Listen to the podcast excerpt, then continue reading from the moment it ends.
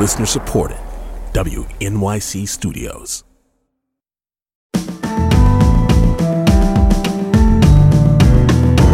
This is Brian Lehrer's Daily Politics Podcast from WNYC Studios. It's Wednesday, October 5th. And to all our Jewish listeners, we hope you have an easy fast and a meaningful Yom Kippur. The U.S. Supreme Court kicked off another term with the nine justices returning to the bench this week. This comes, of course, after a tumultuous summer where the court issued a series of high profile decisions where conservatives dominated, expanding gun rights and upending abortion access. In fact, data compiled by professors from Washington University in St. Louis and the University of Michigan found the last time the court produced as many conservative decisions was in 1931. In this last term, conservatives prevailed in 62% of the decisions. This new term is poised to be dramatic in its own right, starting with one of the first cases justices heard oral arguments in yesterday. The case, Merrill versus Milligan, looks at a new congressional map for the state of Alabama, which were drawn to allow only one district likely to elect a black representative, despite black residents making up 27% of the population. The decision will have major and lasting voting rights implications. Joining me now to talk more about this case is Nation, Justin, Nation Justice correspondent Elie Mystal, author of Allow Me to Retort A Black Guy's Guide to the Constitution. Elie, welcome back to WNYC. Hi, Bridget. How are you doing? And as you said earlier, um, we wish everybody a, a, an easy fast uh, today. So, Elie, let's get into it. Merrill v. Milligan deals with maps drawn for this year's congressional races in Alabama. Those maps were found to be racially gerrymandered by a panel of Trump majority federal judges. They were ordered to be redrawn, and yet this U.S. Supreme Court ordered them to be used. Did I get that right? And can you add a little bit more by way of background? Yeah, absolutely. So, um, Alabama did its redistricting based on the 2020 census. Alabama has seven congressional seats. They drew only one majority minority district. Well, as you pointed out, Alabama is actually 27% black. So therefore, it makes sense for them to have two majority minority districts. Two of seven is 28% for those of you who haven't seen a TI 87 in a while, right? so that's what they should have done. They didn't do that for kind of obvious reasons. Um, a three judge panel of the 11th Circuit said that, yeah, this is an easy violation of the Voting Rights Act, specifically Section 2 of the Voting Rights Act, which makes it illegal to discriminate voting on the basis of race or dilute voting on the basis of race. So that was a kind of point and click violation of the the Voting Rights Act. Um, but the Supreme Court back in February ordered Alabama to use the racist maps in a close decision, um, with uh, probably Brett Kavanaugh being the swing vote. Brett Kavanaugh said that we were too close to the midterms back in February to hmm. stop the racist maps. So there you go. Um, and then yesterday, they actually had the argument, the oral argument on the merits of the case, whether or not the maps actually violated uh, the Voting Rights Act. And the conservative justices, uh, the six of them, in different ways, um, seemed skeptical that the Voting Rights Act or, or racial discrimination is even a thing that we can argue anymore uh, uh, uh, when confronted with maps as racist as Alabama's. Hmm.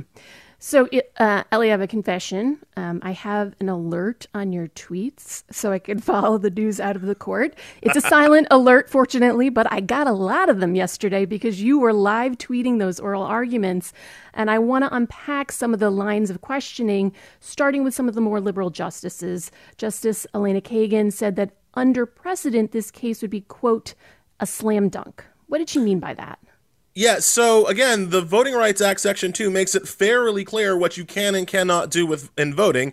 There is a Supreme Court precedent case um, called Thornburg versus um, uh, Gingles, uh, sorry, Jingles. I'm saying it the Sam Alito way, um, versus Jingles, um, which kind of lays out a fairly complicated and fact intensive uh, tests to see if a district or if a, a redistricting map is uh, racially biased.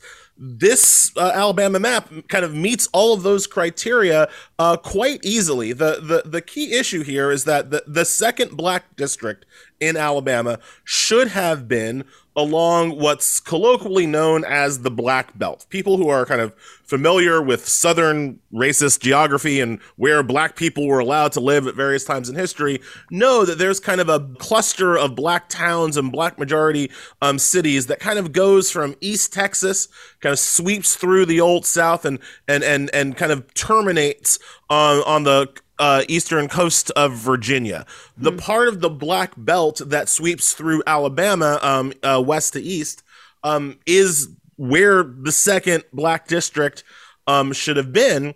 But instead of making that section, uh, that that district a, a, a, cohesive black district, they split it up into like four or five districts. In the gerrymandering parlance, this is called cracking. It's called, mm-hmm. you know, taking a, a kind of critical mass of non-white voters and cracking them, splitting them up, and so they are subsumed in larger masses of white voters. Notably, they didn't crack um, a district they made kind of over the span of the Gulf Coast, a very white area of Alabama, right on the, the coast of the Gulf of Mexico. There, um, they didn't crack that district. They they kept all the white voters together um, on the Gulf Coast of Alabama, but they cracked the, the the Black Belt district. So Elena Kagan was saying, kind of very obviously, um, that this is a point and click violation of of Section Two of the Voting Rights Act. And again, as you mentioned, Bridget there was a three judge panel of the 11th Circuit. Two of those judges were Trump judges.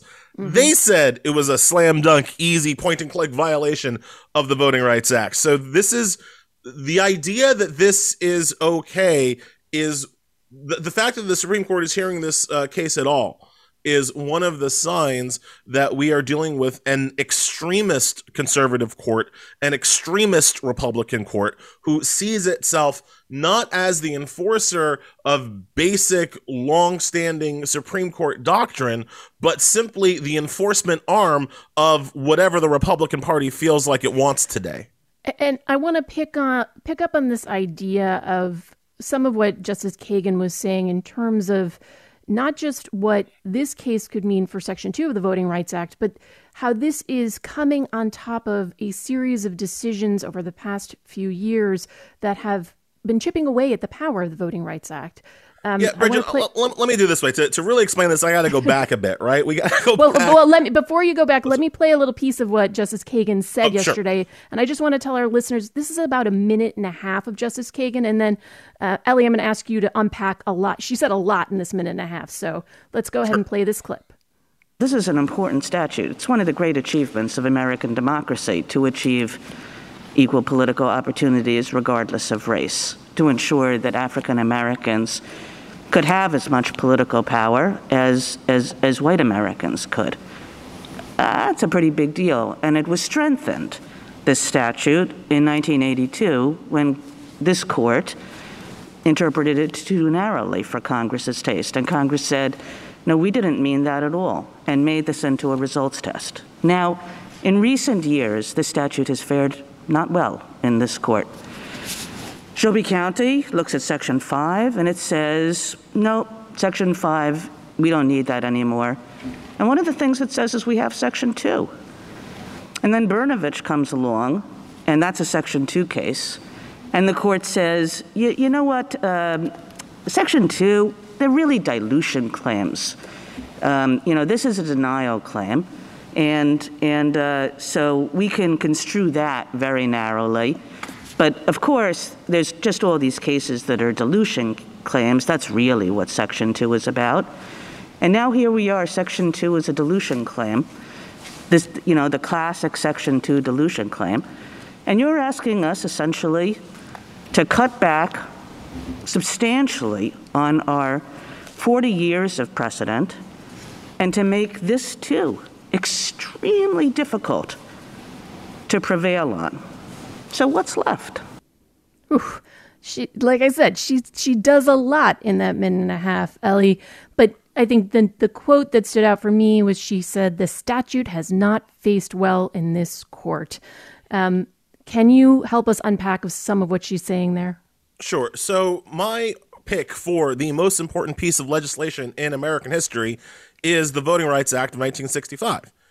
I don't, we are an apartheid nation before the Voting Rights Act of 1965. The Voting Rights Act is the thing that made the 15th Amendment real, that made the 19th Amendment real for women of color. It is the thing that allowed for equal suffrage in a democracy. It's the most important piece of legislation.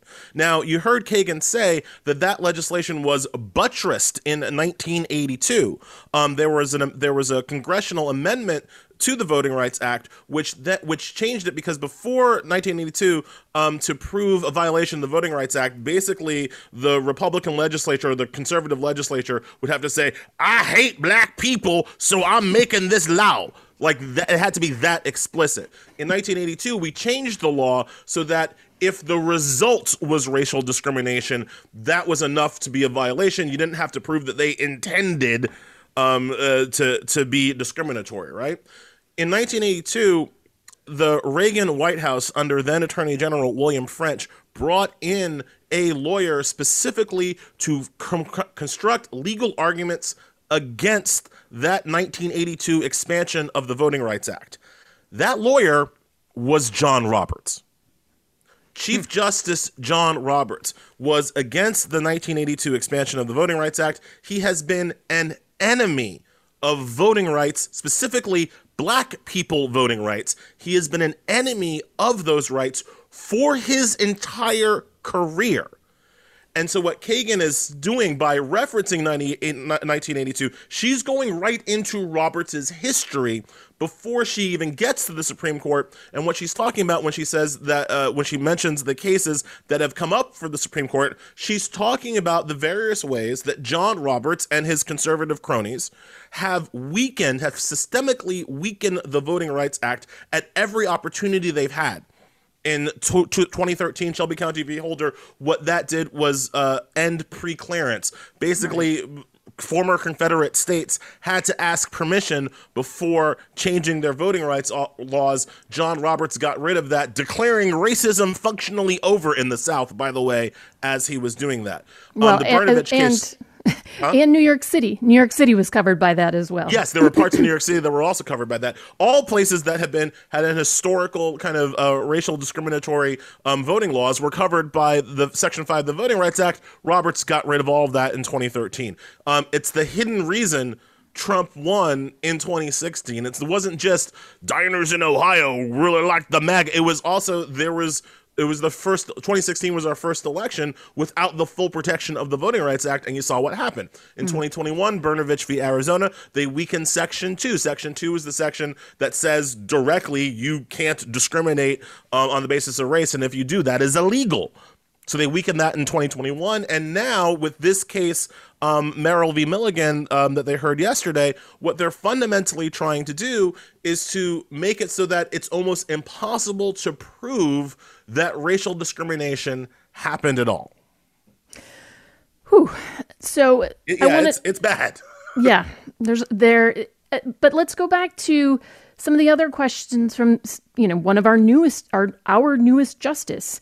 Um, this is the first term for our newest justice, Ketanji Brown Jackson, and she asked some very pointed questions about the Fourteenth Amendment, a Reconstruction era amendment intended to provide equal protection under the law. I want to play a little bit of what she said leading up to one of those questions. Here's Justice Brown Jackson. I don't think we can assume that just because race is taken into account that that necessarily creates an equal protection problem because I understood that we looked at the history and traditions of the Constitution, at what the framers and the founders thought about. And when I drilled down to that level of analysis, it became clear to me that the framers themselves adopted uh, the Equal Protection Clause, the 14th Amendment, the 15th Amendment in a race conscious way. And of course, that is just about 30 seconds of what was, you know, described by many is, is a real history lesson from uh, Justice Jackson about the 14th Amendment. Uh, uh, Elie, what are the lawyers from Alabama arguing, and, and what can you tell us about how she used her line of questioning? Yeah, so one of the things that's happened with the modern uh, conservative movement is that they've tried to co opt the 14th Amendment and misread it into this amendment that demands color blindness that they've reinterpreted the equal protection clause to mean like, oh, we can't look at race at all in any situation. That would be bad. That's the argument that they're making. That's and, one of the arguments that Alabama is making in this case is that to make a second majority minority district, they would have to look at race. They would have to look at where different people people from different races actually live. And they're arguing that would be bad. That would be a violation of equal protection. They're essentially saying that creating a second majority minority district that would keep Alabama in demographic um, um, alacrity with its with its population numbers would actually be racist to white folks. Now, that argument has been made by white conservatives at the Supreme Court for many years now, but here comes Ketanji Brown Jackson, first black woman justice, and she was not having any of it. And she, what she did in those 30 sections was the beginning of her schooling these Alabama lawyers on the true history of the 14th Amendment. And as she said, I also say this in my book, Allow Me to Retort a Black Guy's to the Constitution, just FYI. good good plug.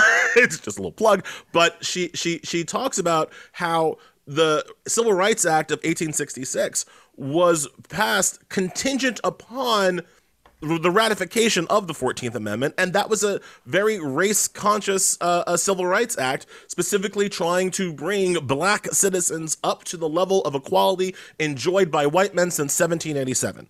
So the idea that the 14th Amendment was always meant to be colorblind or race neutral fails its first contact with reality if you listen to the people who wrote the 14th Amendment, which, and here's the coup de grace, if you consider the original intentions mm. of the people who wrote these laws as important. So Ketanji Brown Jackson is actually also flipping the originalist argument and saying like, "Oh, we're going to be originalists now. We're going to go to original intent. Let's look at the original intent of the people who wrote the 14th Amendment to understand the race positive way they were thinking of their laws." It was a hmm. brilliant kind of um, turn and something that I that, that has been lacking, um, I think, at oral argument for for at least my lifetime. Um, and so so it was, it was a really great great bit. Unfortunately, you know, and this is I think true of our society in general. I think when you see you know various uh, GOP candidates running for senate for senate and things like that, uh, Republicans don't care about their own hypocrisy. Like even when you catch them in their own hypocrisy, even when you play and win the argument on their terms. If you don't come to the outcome that they want, they do not care. They are not bound by logic. They are not bound by their own uh, stated goals. So even though Ketanji Brown Jackson kind of beat them at their own game, that won't affect the outcome of this case. I want to take a moment on the questioning from Justice Sotomayor, uh, who you wrote a really sweeping profile of this summer for the nation. She pointedly asked why Alabama did not split up any majority white districts. And their response to that was? Um, their response to that was uh, because we didn't want to. I mean, it, was as simple as that. The they they, they talked about their traditional um, um, patterns of districting. Um, when they say traditional, that means that they traditionally didn't break up white towns um, when it came to their maps, and so they didn't want to this time. The whole argument, and here's here's where you really need. Where, here's where we. I'm going to try to stay above the legal weeds, but the the nuance is important. There are six conservatives, and they don't always agree, and so really what what we're looking at here in terms of their arguments is a 3-3 split and we don't know which side is going to win yet right hmm. um the the more extreme side the the Sam Alito side if we shall we say they're the ones that are arguing that you cannot prove that the districting map was racist unless you can point to a race neutral map made up by an expert or most likely an expert using a computer that would independently pop out a second uh, black district without taking any racial factors into account. Now, that might sound simple, but it's actually extremely complicated because if you can't tell the computer where black people live, if you can't tell the computer other indices that might indicate where black people live, like because so many um, factors are in fact tied to race. So if you can't tell the computer what housing prices are, what mortgage prices are, what average salary is, if you can't tell the computer anything of that, then uh, mm-hmm. anything like that, then it is unlikely that the computer will will will will pop out randomly um, uh, east west black district across Alabama. One uh, key factor here, and they bring this up in their oral arguments. Um, when when you heard the Alabama lawyer talking about geography, he was talking about uh, the districts should comport to the extent possible to the rivers in Alabama. Why we care about rivers in 2022, somebody will have to explain to me. But that it should comport to the rivers. Well, the rivers in Alabama, the ones he's talking about, run north to south. So if you are going to respect districts that are within uh, that are within north-south boundaries by rivers, you are going to necessarily break up black people who are oriented on an east-west axis. So you can see how even something that sounds like a race-neutral factor, just look at the rivers, actually directly impacts the the power of the black vote in a state like Alabama. So hmm. that was their kind of Sam Alito uh, approved key argument um, that you you have to basically make the computer dumb enough that it can't know where black people live. And if you and if that dumb computer doesn't randomly pop out um, a district with a, a, map with another black district, well then you can't prove that what Alabama did um, was a violation of Section Two of the Voting Rights Act. I, I think what you are did in that explanation sort of defines what we heard Alito describe as quote reasonably configured. That would be you know the computer spitting out this you know riverbound district uh, that that like uh, passes this geographic test for compactness and all those other those elements. Um, it sounded like he was also making another argument, which was that um, that the racially polarized voting in Alabama may just come down to different political ideologies. And here is a little clip we're going to play of, of Justice Alito yesterday. They're not going to win on whether the majority votes as a block, which may be due to ideology and not have anything to do with race. It may be that black voters and white voters prefer different candidates now because they have different ideas about what uh, the government should do.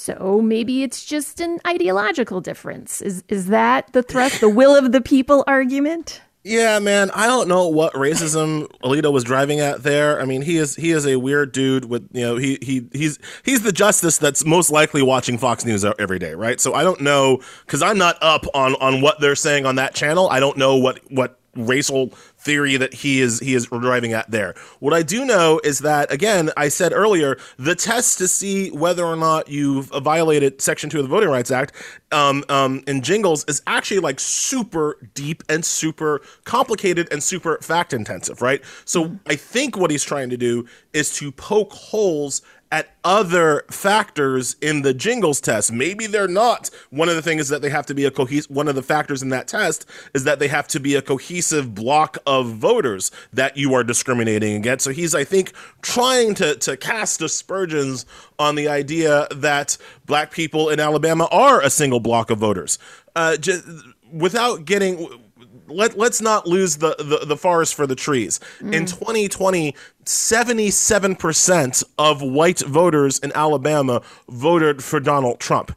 89% of black voters in Alabama voted for Joe Biden.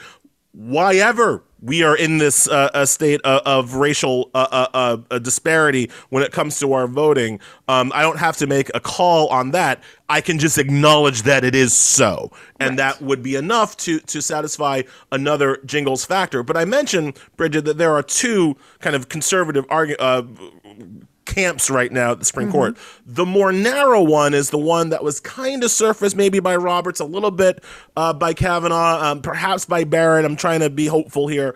Um, and that was simply saying that the the Alabama uh, second black district um, just didn't pass the jingles test because it was not quote and use the word already, Bridget, compact.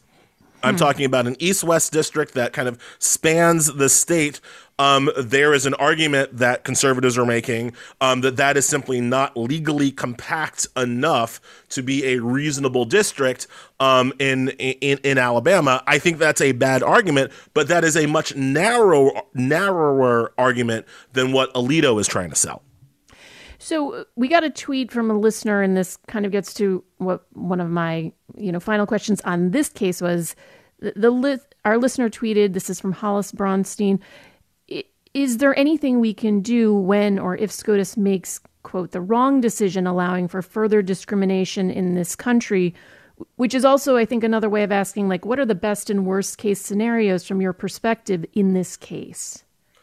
again, the, the worst case scenario is that Alito wins and Section Two of the Voting Rights Act is, is functionally dead letter. It's it's it's a, it's a law that exists, but it's not a law that one can successfully uh, prove.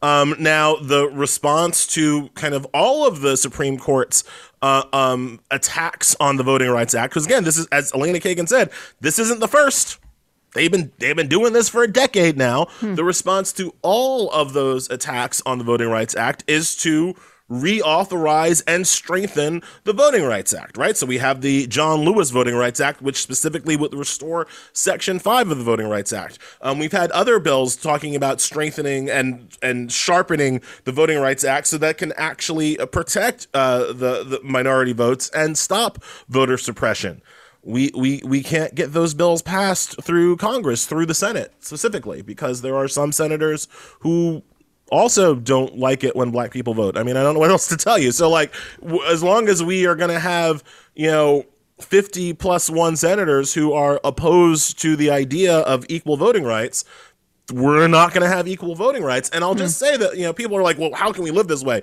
Remember, this, I, as I said, this country lived perfectly fine, according to white folks, as an apartheid nation for, for almost for 150 years.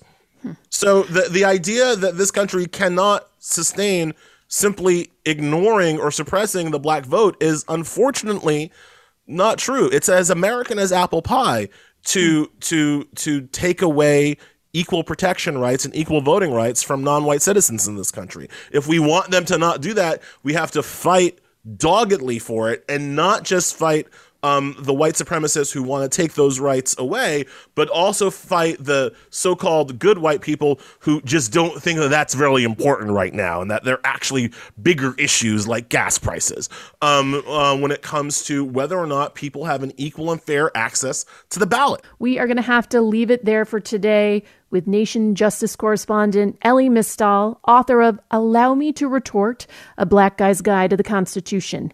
Thank you so much for joining us today. Thanks for having me, Bridget.